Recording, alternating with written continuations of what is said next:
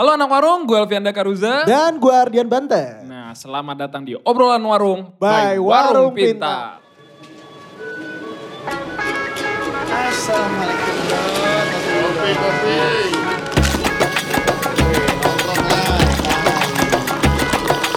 Kopi. Gimana mangga? Capek ya? Tepuk tangan dulu dong teman-teman. Yes. Nih, gue seneng banget nih akhirnya obrolan warung udah sampai di episode 8. Ya. Episode 8 cuy, kemarin kita habis recording episode 7. Iya bener, jadi, iyalah kan, iya bener ya. Kan 8. Ini 8. Sebelumnya 7. Jadi buat anak warung di luar sana, jangan lupa untuk dengerin episode ke-7 Evian ya. Yoi. Dan oh iya gue mohon izin, biasanya kan ada Mas Kevin Arfandi di dan sini. Dan sekarang kan, gue justru ditemenin sama coach gue sendiri. Dialah yang ngelatih gue untuk... jadi host yang baik. Nah, gitu. Kebetulan nih ngomong-ngomong masalah coach. Gimana tuh? Ngomong-ngomong masalah coach, kali ini tuh sebenarnya gue pengen belajar sesuatu, men. Gimana tuh, Pak? Jadi dengar-dengar nih, kalau di Warung Pintar itu justru kita tuh harus mamerin apa yang kita kerjain. Oh, gitu. Yoi. Nah, dulu kan kalau misalnya kita pas SMA, pas sekolah gitu kan. Ada tuh kan tipe anak-anak yang kayak, lu belajar gak? Enggak belajar, nilainya 10. Nah itu kan nyebelin. Gak belajar, gitu. Gak belajar tapi gak remet. Nah, ya, padahal mau belajar.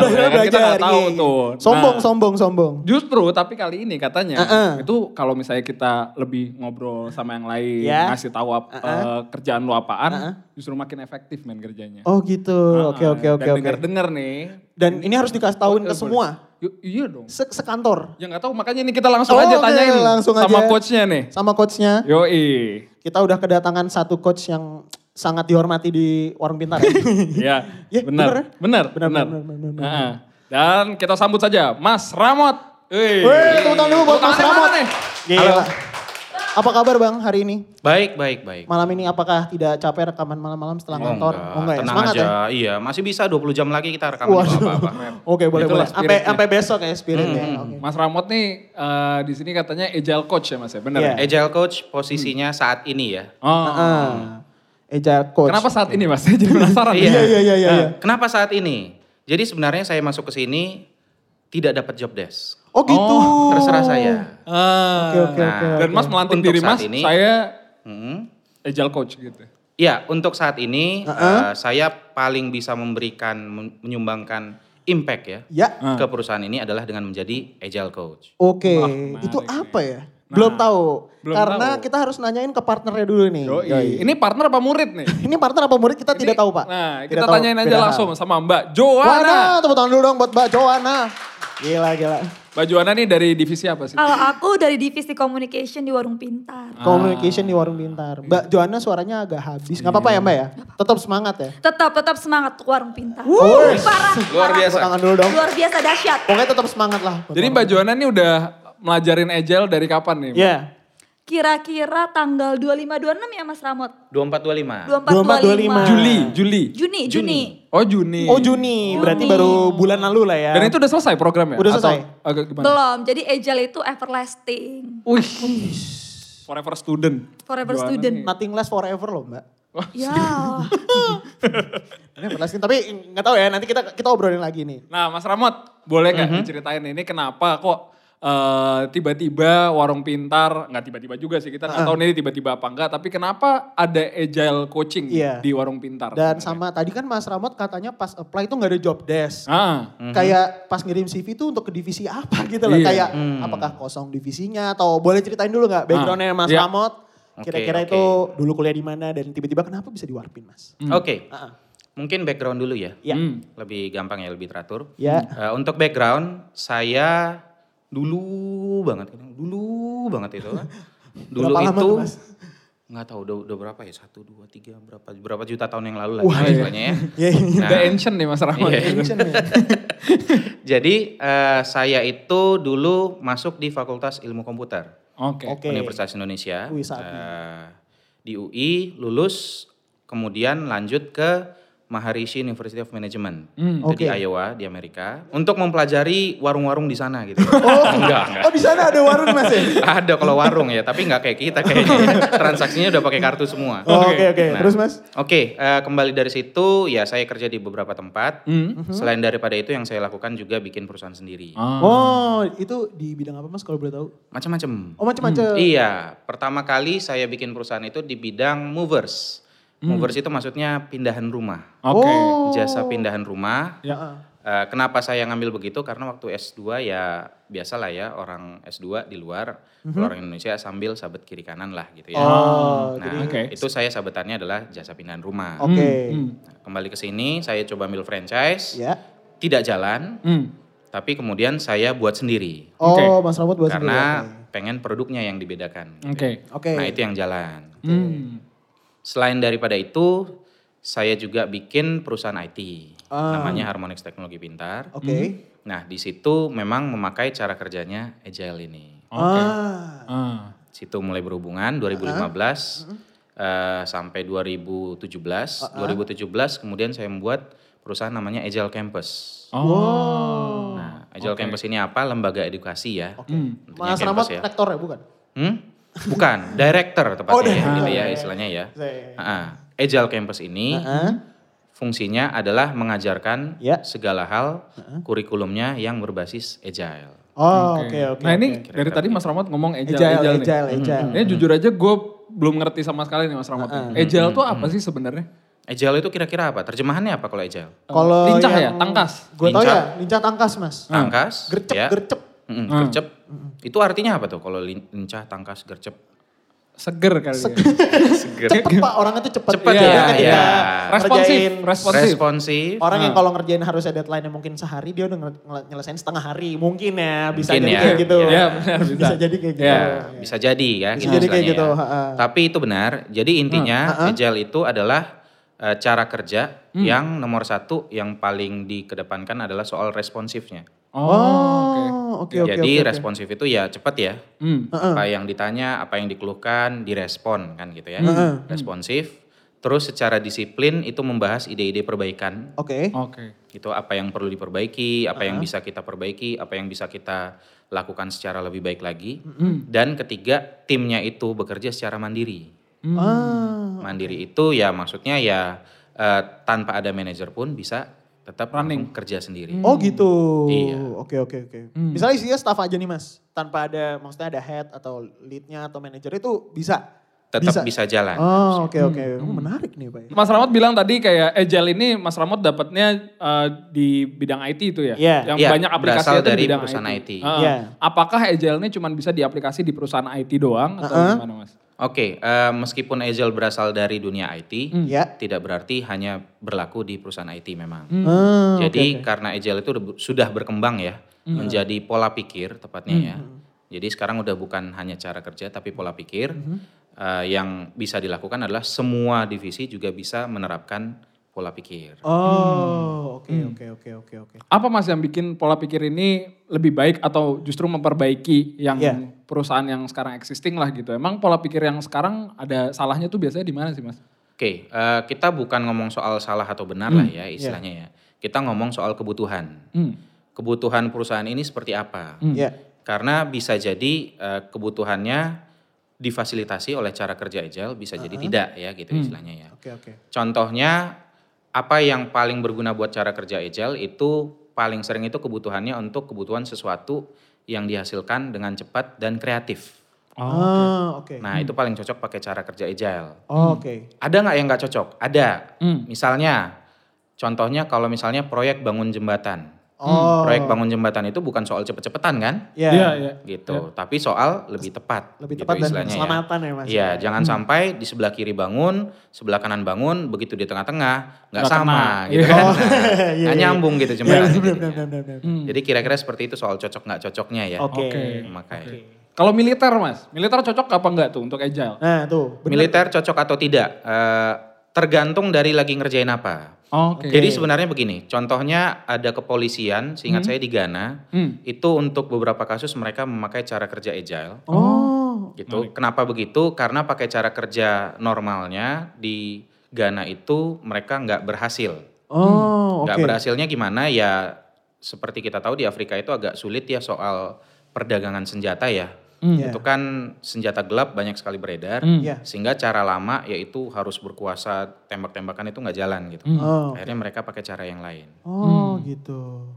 Which is yang agile itu. Agile itu. Ya agile itu sebenarnya cara untuk menemukan cara yang lebih bagus. Oh. It's a way to find a better way, Pak. Iya. Yeah. Jadi ada improvementnya yang penting ya. Oke. Makanya dia bisa diaplikasiin sebenarnya hampir di semua bidang gitu. Yeah. Tergantung dia tugasnya harus apa gitu ya. Iya, benar. Oke. Okay. Hampir semua bidang, tapi kecuali tadi yang beberapa bidang tadi ya Pak ya. Yang disebutin kayak engineering, mungkin engineering mungkin belum bisa ya Mas ya tadi. Tidak tergantung, semua engineering tergantung pekerjaannya. Tergantung pekerjaannya. Oke, sip. Oke. Nah, agile sendiri itu kan tadi Mas Ramot bilangnya ini sebuah mindset lah, sebuah pola pikir gitu sebenarnya. Nah, tapi pola pikir yang kayak gimana sih Mas sebenarnya? Untuk kayak diaplikasiinnya tuh gimana kalau misalnya kayak misalnya aku dapat coaching agile gitu ya. Terus habis itu ditanya orang gitu kayak agile tuh emang pola pikir yang seperti apa sebenarnya gitu. Nah itu apa tuh Mas? Iya Mas. Kalau definisi agile-nya tadi pola pikirnya mungkin udah dijelasin ya gitu ya. Yang mana tadi ada respon cepat sama self-manage ya. Okay. Respon yang cepat dan disiplin ya. Direspon terus. Nah tapi sebenarnya karena itu pola pikir memang paling sering tuh orang jadi bingung. Jadi kalau saya kerja begini memang apa yang perlu saya ubah gitu supaya saya agile gitu. Nah, biasanya yang paling gampang itu untuk melihat agile itu nyatanya seperti apa, kita punya yang namanya kerangka kerjanya. Oke. Nah, kerangka kerja itu adalah sebuah set of rules, sebuah set peraturan gitu ya. Entah itu dokumen, entah itu eventnya, acara-acaranya gitu. Entah itu peran-perannya gitu. Yang mana ketika itu ditentukan dan itu dijalankan, maka kita bisa lebih yakin bahwa kita sudah menjalankan cara kerja yang pola pikirnya agile. Oh, okay. Berarti kerangka kerja ini sebenarnya ada macam-macamnya juga dong Mas? Macam-macam. Beda divisi mungkin sama agile-nya tapi kerangka kerjanya beda gitu? Tentunya beda, tergantung dari tiap divisi cocok atau tidaknya memakai kerangka kerja itu. Oke. Kembali ke kebutuhan ya. Kalau misalnya di Warung Pintar sendiri, boleh kasih contoh gak Mas? Kayak divisi apa, kerangka kerjanya tuh apa sebenarnya yang perfect gitu? Oke. Kalau soal perfect atau tidak, saya tidak bisa menjamin. Semua itu kan soal dicoba ya gitu istilahnya ya. Dicoba yang cocok atau tidak. Okay. Tapi di Warung Pintar itu beberapa divisi sudah pelatihan. Yang sering dipakai itu misalnya divisi finance itu ya. Mulai memakai kerangka kerja namanya Tangkas. Lalu ada untuk developer itu biasanya memakai kerangka kerjanya namanya Scrum. Oke. Untuk operasional biasanya memakai kerangka kerja Kanban. Jadi beda-beda. Bentar Mas, gue malah tertarik ini nama-namanya ini munculnya itu tuh sebenarnya dari mana sih Mas? Apakah asalnya muncul ketika, apakah ini namanya muncul tuh ketika si divisinya datang kemudian Mas Ramot kasih nama, oh aku namain Kanban deh atau gimana ya gitu karena... Gimana Mas? Inginnya sebegitu, tapi sayangnya tidak ya.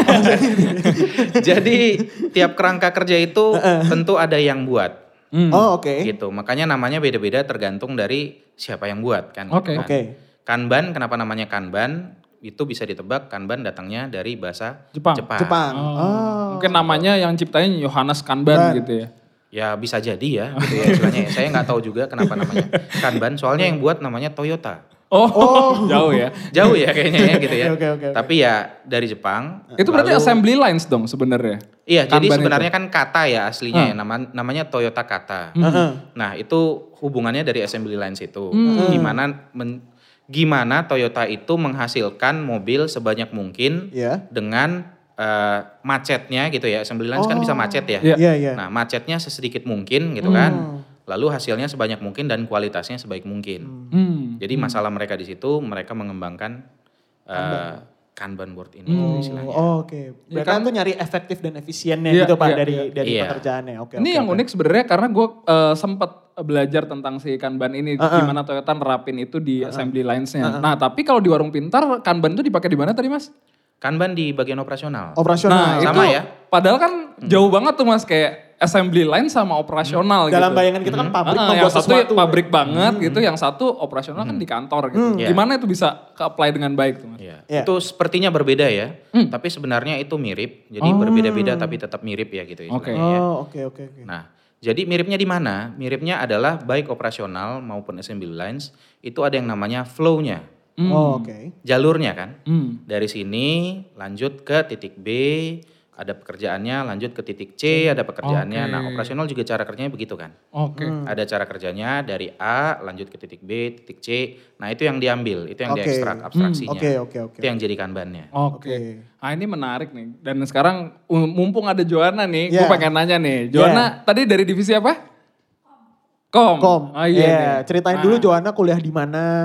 Sekarang gue kuliah di PPM.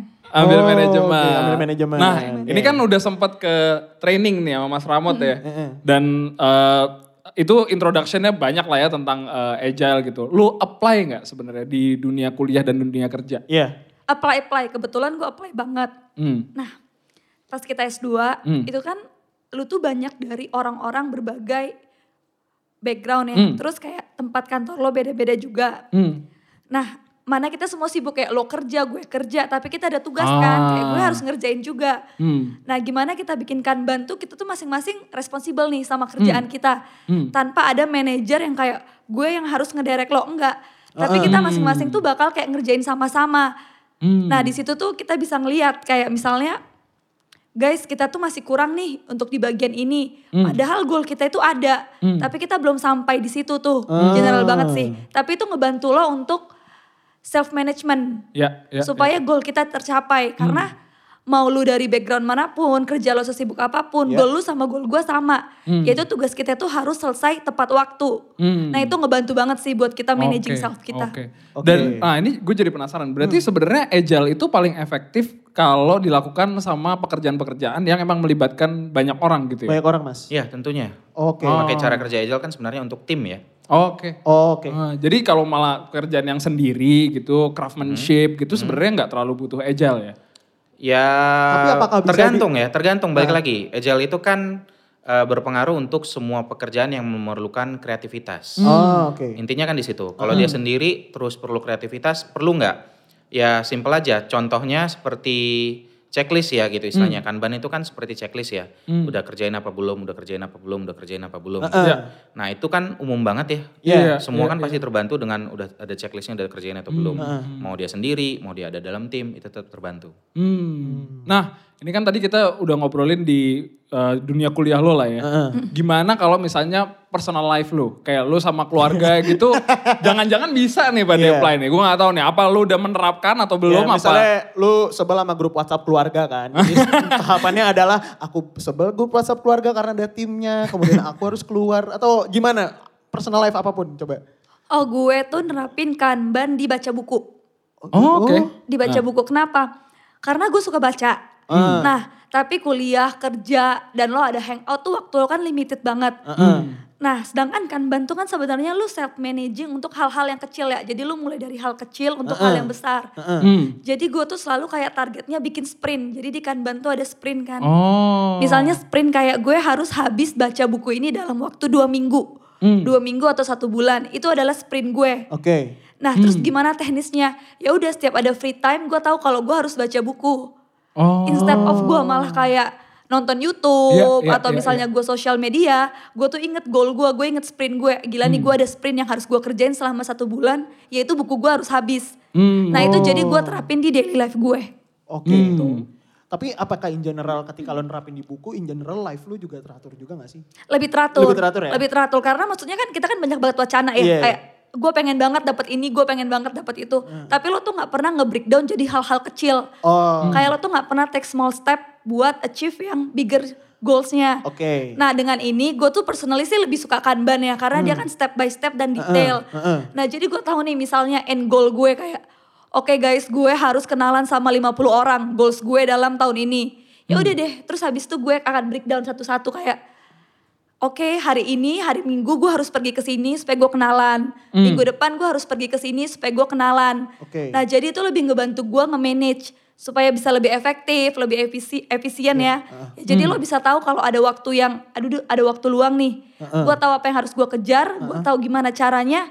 itu bakal bikin gue lebih produktif. Oh, gitu. Sebenarnya aplikasinya juga tergantung orang ya. Iya. Kalau misalnya kita nemuin cara untuk aplikasiin mindset tadi atau kerangka kerja tadi untuk misalnya sesimpel baca buku aja.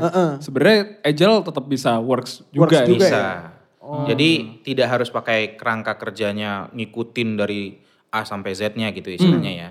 Yang penting diuji kembali terhadap pola pikirnya itu. Oh, oke. Okay. Masih ngikutin itu atau tidak gitu. Oke. Tapi gue sempet baca Agile tuh, Agile tuh bisa buat wedding planner. Harusnya waktu lo nikah lo pakai Agile aja. Wah, topik gue guys. Nanti aku masukin cincin di centang, ya kan? Aku nanti ijab kabul centang. Ini kalau boleh tahu buku apa nih Mas yang direkomend nih kalau misalnya untuk kita sedikit tahu aja tuh kayak Agile tuh gimana. Agile itu gimana ya? Kalau Agile itu gimana itu agak sulit. Buku Agile itu nggak banyak. Lebih bagus kalau memang langsung mau coba dari salah satu buku untuk kerangka kerjanya, untuk frameworknya. Oh ada tuh Mas. Oke. Judulnya apa Mas? Boleh share nggak? Iya dong. Waduh, judulnya apa ya? Saya lupa judulnya. Saya cari Mas browsing dulu nggak apa-apa. Tapi lo tau nggak sih Mas Ramot punya buku sendiri soal Agile? Buku sendiri. Coba dong. Promosi dulu dong Mas. Promosi dulu ya. Gak apa-apa. Joana coba. Ini kan karyanya anak Warpin Pak. Karyanya Warpin berarti. Kenapa Joko lu bisa find out tuh? Apakah lu emang dulu dipromosin juga? Lu pas baca bukunya Mas Ramot pakai Kanban juga? pakai sprint. Iya, pakai sprint ya. Pakai sprint kayak aduh belum baca chapter ini gitu. Jadi pas training Mas Ramot ngasih tahu nih kayak gue ada nih buku versi gue yang bahasa Indonesia guys. Oh, kasih tahu dong judulnya apa nih biar kita Tangkas. Di Gramet ada enggak tuh? Mas Ramot di Gramet ada enggak tuh? Enggak perlu ada di Gramet. Soalnya tinggal diunduh gratis. Gila. Tepuk tangan dulu dong. Gokil. Warpin gokil sih. Mudah-mudahan makhluk-makhluk Indonesia bisa lebih efisien lagi dalam bekerja. Dalam membaca buku, dalam wedding planning. Bisa di-download. Downloadnya di mana Mas? Iya. Ya cari aja. Makanya bisa masuk ke agilecampus.org ya.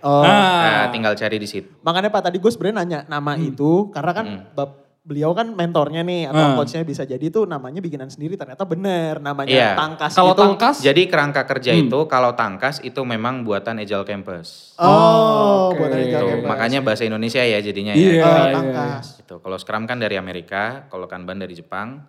Akhirnya kita buat sendiri Tangkas. Kenapa Indonesia harus buat sendiri? Kenapa nggak pakai Kanban aja gitu ya? Kenapa nggak pakai Scrum gitu? Kenapa sampai repot-repot harus buat sendiri gitu?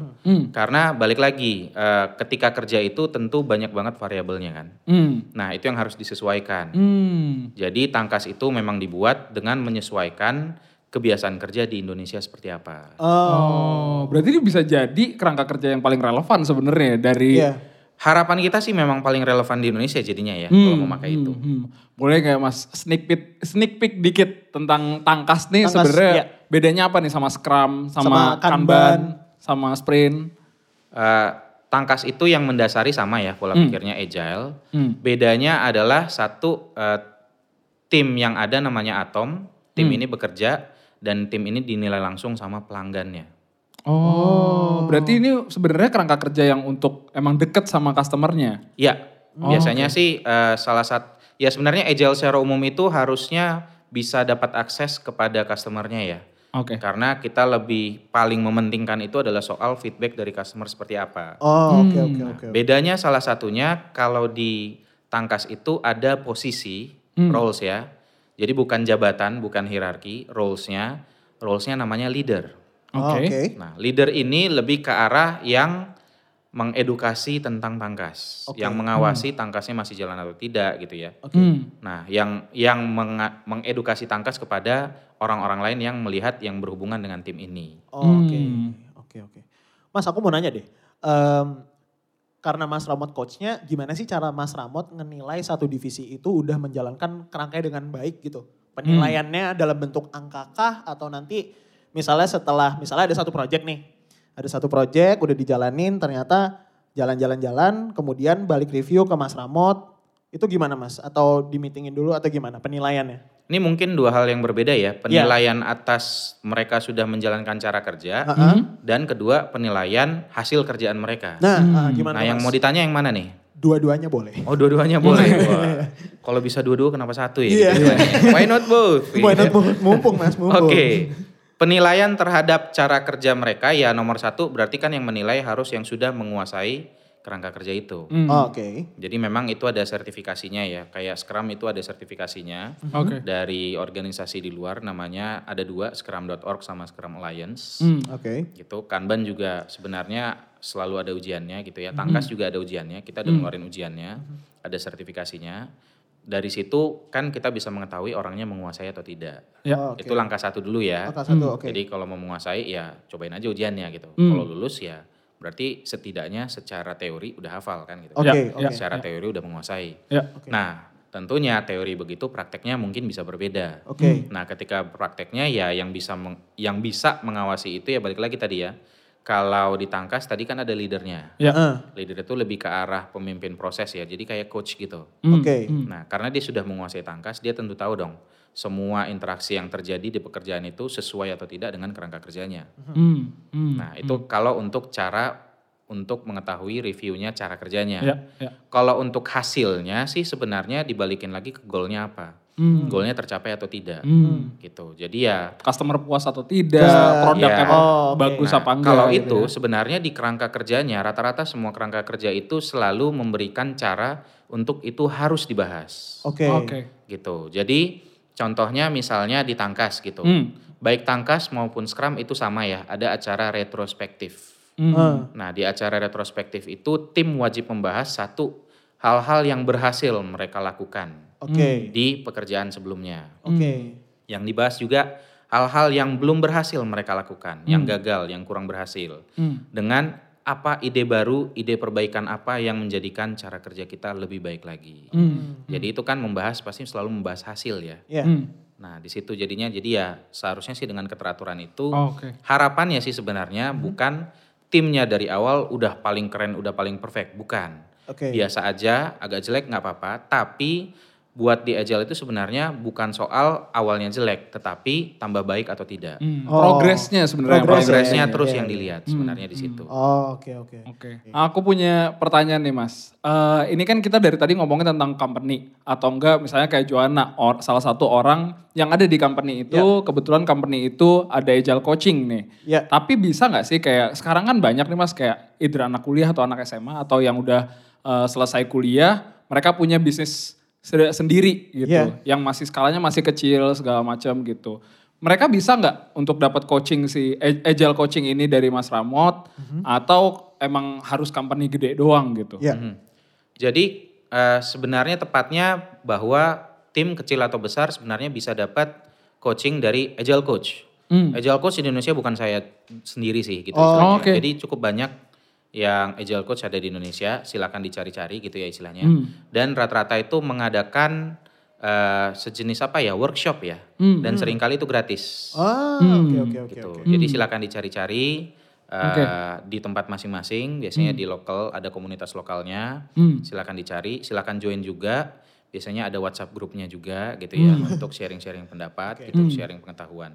Aku mau nanya, kapan kita tahu bahwa either perusahaan kita atau kayak kitanya sendiri butuh Agile coaching atau enggak? Nah, kapan butuh Agile coaching atau tidak? Oke, kalau pertanyaannya soal butuh Agile coaching itu adalah soal apakah perusahaan memutuskan mau memakai cara kerja Agile atau tidak.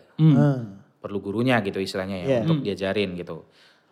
Kalau pertanyaannya mungkin lebih ke arah bahwa apakah perusahaan ini butuh cara kerja agile atau tidak. Jadi bukan soal coachingnya kan gitu kan. Yeah. Cara kerja agile atau tidak, butuh atau tidak, balik lagi tadi cocok atau tidak. Nah biasanya itu yang saya lakukan kalau misalnya saya konsultasi ya. Biasanya kan ada perusahaan konsultasi, saya pengen pelatihan agile gitu istilahnya. Yang saya tanya duluan adalah kalian cocok atau tidak. Nah kalau pada bingung jawabnya ya udah berarti konsultasi awalnya adalah mencari tahu cocok atau tidak perusahaannya. Oke.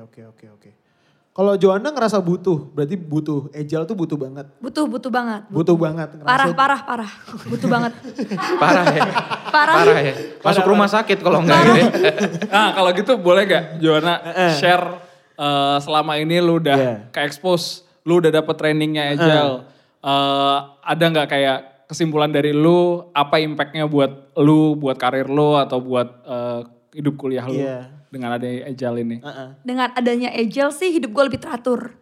Teratur. Emang dulu urakan? Urakan ya? Dulu wacananya banyak.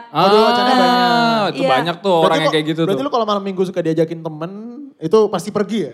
Oh, gue liat Kanban gue dulu. Oh, keren. Udah langsung dipraktekin ya? Gue praktekin Kanban gue. Jadi lu lebih efisien? Iya, lebih efisien. Dan sebenarnya lebih ke arah teamwork sih. Jadi kayak gue dengan tim-tim kesayangan gue. Kok gak ada yang mau ngaku ya? Gak ada yang mau ngaku timnya. Jadi kita tuh bisa saling support. Misalnya nih gue ngeliat kerjaan temen gue. Kayaknya nih kagak geser-geser dah kerjaan lu. Ada yang bisa gue bantu gak sih? Nah jadi lo tuh lebih transparan. Kan tadi kita mengejar transparan kan? Transparansi ya. Karena di masa sekarang kan collaboration guys. Collaboration over kompetitif. Jadi kita tuh lebih enak dalam berkolaborasi. Dan toh pada akhirnya semua orang goalnya sama kok. Gitu. Jadi kita udah lebih ke goal oriented.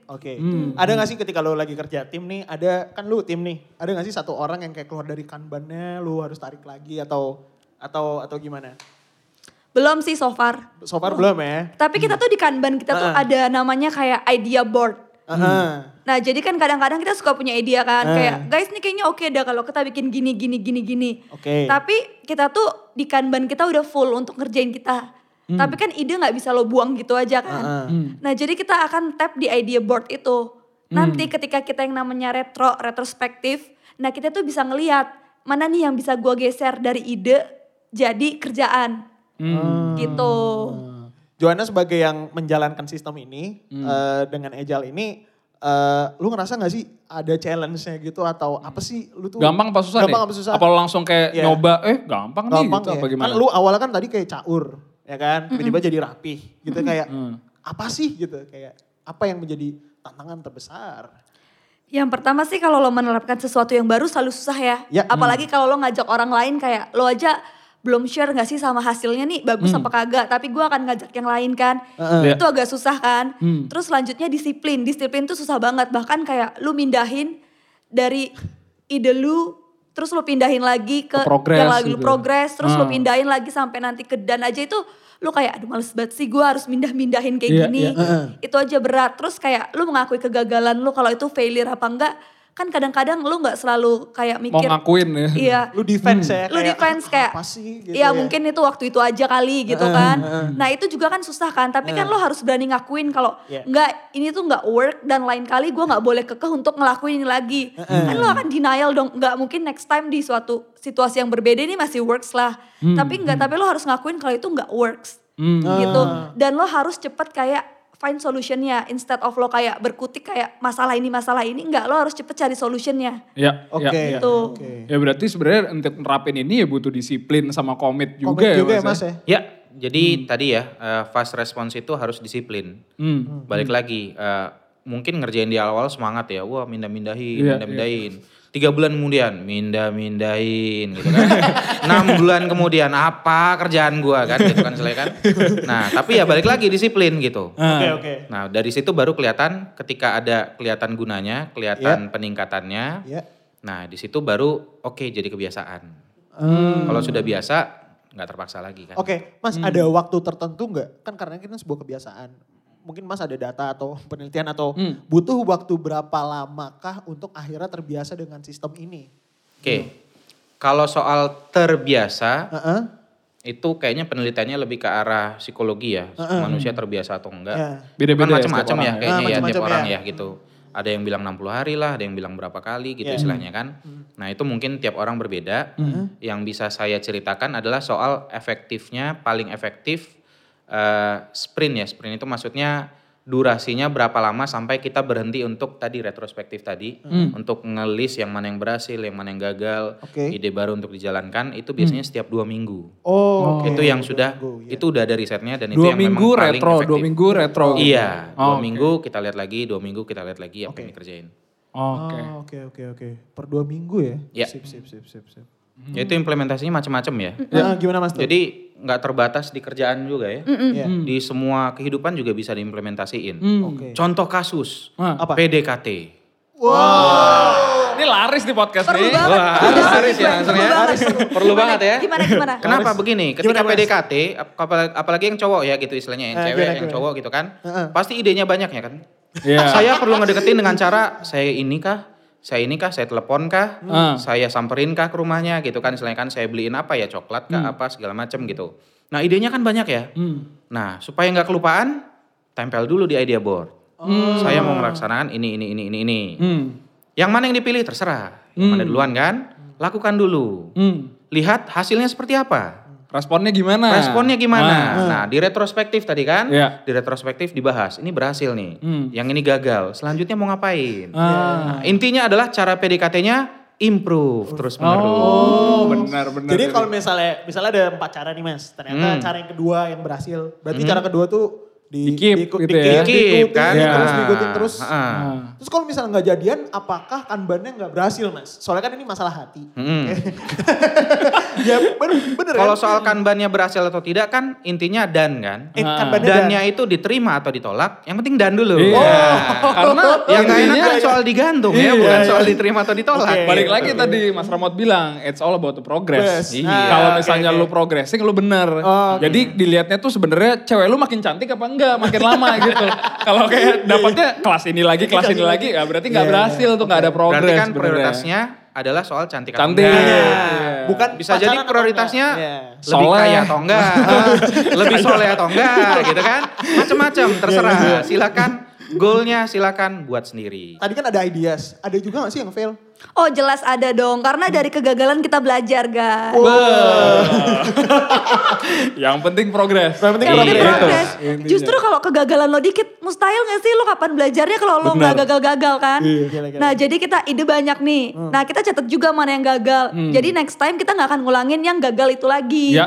Gitu. Tapi jangan trauma ya kalau gagal kayak udah gitu, jangan kayak gitu ya. Kejar lagi. Yoi. Tapi justru dengan sistem kayak gini Pak, dengan lo nyatat lo ide yang mana berhasil mana yang gagal, lo tuh jadi makin pede untuk nyoba terus gitu loh. Iya gak sih? Karena kayak gue ini gagal, oke coba ini deh. Oh yang ini gagal. Kata Mas Ramot gak apa-apa. Gak apa-apa, cobain terus. Kan banyak ya kan, bisa target ini, pindah itu, pindah itu. Kanban. Siapa tahu lo kedeketin yang A. Bentar. Kanban kan apa? Kan banyak. Lah siapa tahu mungkin di target yang ini, jalan yang ini gak berhasil, target yang lain mungkin bisa berhasil kan. Iya. Okay. Mungkin kalau misalnya kita simpulkan Kanban sistem Agile atau misalnya salah satu Kanban itu bukan result oriented Pak. Bener ya? Bener gak tuh Pak? Sebenarnya kalau soal result kan dari awal ada goalnya. Dari awal ada goalnya. Tapi bukan perfect oriented ya, maksudnya bahwa dari awal udah harus perfect, harus disiapkan secara menyeluruh gitu kan. Nah tapi lebih ke arah jalanin dulu, cobain, lihat apa yang berhasil, lihat apa yang gagal, belajar dari situ. Dan yang gue belajar dari session ini sih sebenarnya Agile itu adalah sebuah mindset yang sebenarnya cara nerapinnya adalah lu harus punya mindset yang transparan. Karena lu ya butuh untuk reporting progres lu kayak gimana. Dan lu jujur, sebenarnya di situ lu dilatih jujur kan. Kayak ternyata yang ini gue berhasil, yang ini gue fail. Dan teman-teman lu jadi tahu, jadi mereka gak melakukan kesalahan yang sama juga sebenarnya. Kayak ternyata di divisi ini udah ngerjain ini salah gitu. Jadi gak ngasih ide yang sama-sama mulu gitu. Dan yang kedua responsif itu, ketika lu udah bisa transparan, lu bisa lihat teman lu ngerjainnya kayak gini, teman lu kayak gimana, berarti lu bisa nyari cara yang mungkin baru juga. Salah nggak apa-apa, yang penting progres gitu. Okay. Yang penting nyobain. Yang penting nyoba. Okay. Dan ini maksud gue sesuai sih dengan mungkin gaya hidup sekarang ya Pak ya. Iya kan kayak cobain aja dulu ya gitu ya. Dan jangan sampai tagline-nya ke iklan orang ya ntar ya. Iya, hati-hati loh guys. Hati-hati loh. Yang mana mas? Oke, closing statement mungkin dari Coach Ejale dulu Pak. Oh iya boleh. Mungkin masih kasih satu closing statement buat anak-anak warung di luar sana yang mungkin ingin menerapkan ini atau harus gimana atau bagaimana Mas? Oke, jika ingin menerapkan nomor 1 pasti langsung googling sana sini, tanya-tanya dulu kiri kanan. Harus gitu inisiatif sendiri juga. Iya, join ke komunitasnya banyak ya, bisa dicari-cari. Dan biasanya memang selalu ada workshop yang gratis gitu istilahnya untuk masuk lah mulai ya. Kalau memang sudah mau serius biasanya untuk bekerja itu ya silakan investasi ke trainingnya gitu yang versi bayarnya. Saya nggak bilang harus saya ya, tapi saya bisa bilang kalau saya kan bagusan gitu. Gitu ya. Cuman ya intinya adalah Kanban itu yang paling utama adalah soal gimana caranya kita hari ini lebih baik daripada kita kemarin. Sadis. Dan bagaimana caranya kita hari ini, kita besok lebih baik lagi daripada kita hari ini. Okay. Kalau ingin seperti itu, silahkan dicobakan cara kerja Agile. Nah, kalau closing dari Joana. Dari Joana yang lagi nerapin sistem ini, gimana? Kalau gue sih jangan takut gagal ya. Karena kegagalan itu bikin lo belajar sebenarnya kan. Nah terus dan be konsisten sih, jangan kayak di awal-awal banyak banget nih wacana lo, tapi ketika lo mau nge-breakdown satu-satu, males dah gua. Karena hidup tuh harus punya tujuan guys. Dari setiap lo kegiatan bernapas lo harus punya tujuan. Iya. Mesen ojol aja ada tujuannya. Ada tujuannya. Masa hidup tidak ada. Jadi ini ngebantu lo sebenarnya buat ngerjain sesuatu tuh dengan tujuan gitu loh. Jadi waktu lo bisa lebih gitu. Efisien ya. Ini bukan sistem ini cocok buat anak-anak warung Pak yang lagi galau, yang tadi udah bilang lagi mungkin biasanya tahun kedua, tahun ketiga lagi di kuliah kan lagi aduh bingung. Silakan terapkan sistem ini. Langsung ketemu Mas Ramot. Atau enggak tadi yang Mas Ramot bilang sebenarnya kalau lo mau belajar tentang Agile, lu bisa Google dulu. Gitu. Kalau emang lu mau invest, baru lu ikut trainingnya. Gitu. Oke, thank you banget. Thank you banget. Mas Ramot, Mbak Joana. Mbak Joana tepuk tangan dulu dong. Anak-anak warung gokil, nice. Tuh, itu tepuk tangan pakai Kanban, Pak. Checklist, tepuk tangan. Tepuk tangan gitu, udah selesai. Oke, thank you udah dengerin episode kali ini. Semoga banyak belajar juga ya karena jujur gue sendiri akhirnya mengerti Agile itu kayak gimana walaupun sebenarnya masih makin penasaran. Masih makin penasaran. Dan jangan lupa setelah dengerin ini, dengerin juga episode lainnya Pak. Iya. Boleh langsung Google tentang sistem Agile ini sendiri, cocok atau enggaknya itu yang penting dicoba dulu. Oke. Thank you for listening. Ini ada partner gue, Elfianda Karuza. Dan gue Ardian Bante, senang menemani anak-anak warung hari ini. Kita pamit, sampai jumpa di episode berikutnya. Dadah! Thank you udah dengerin. Dan jangan lupa cek link di deskripsi podcast ini. Sampai ketemu di obrolan warung berikutnya.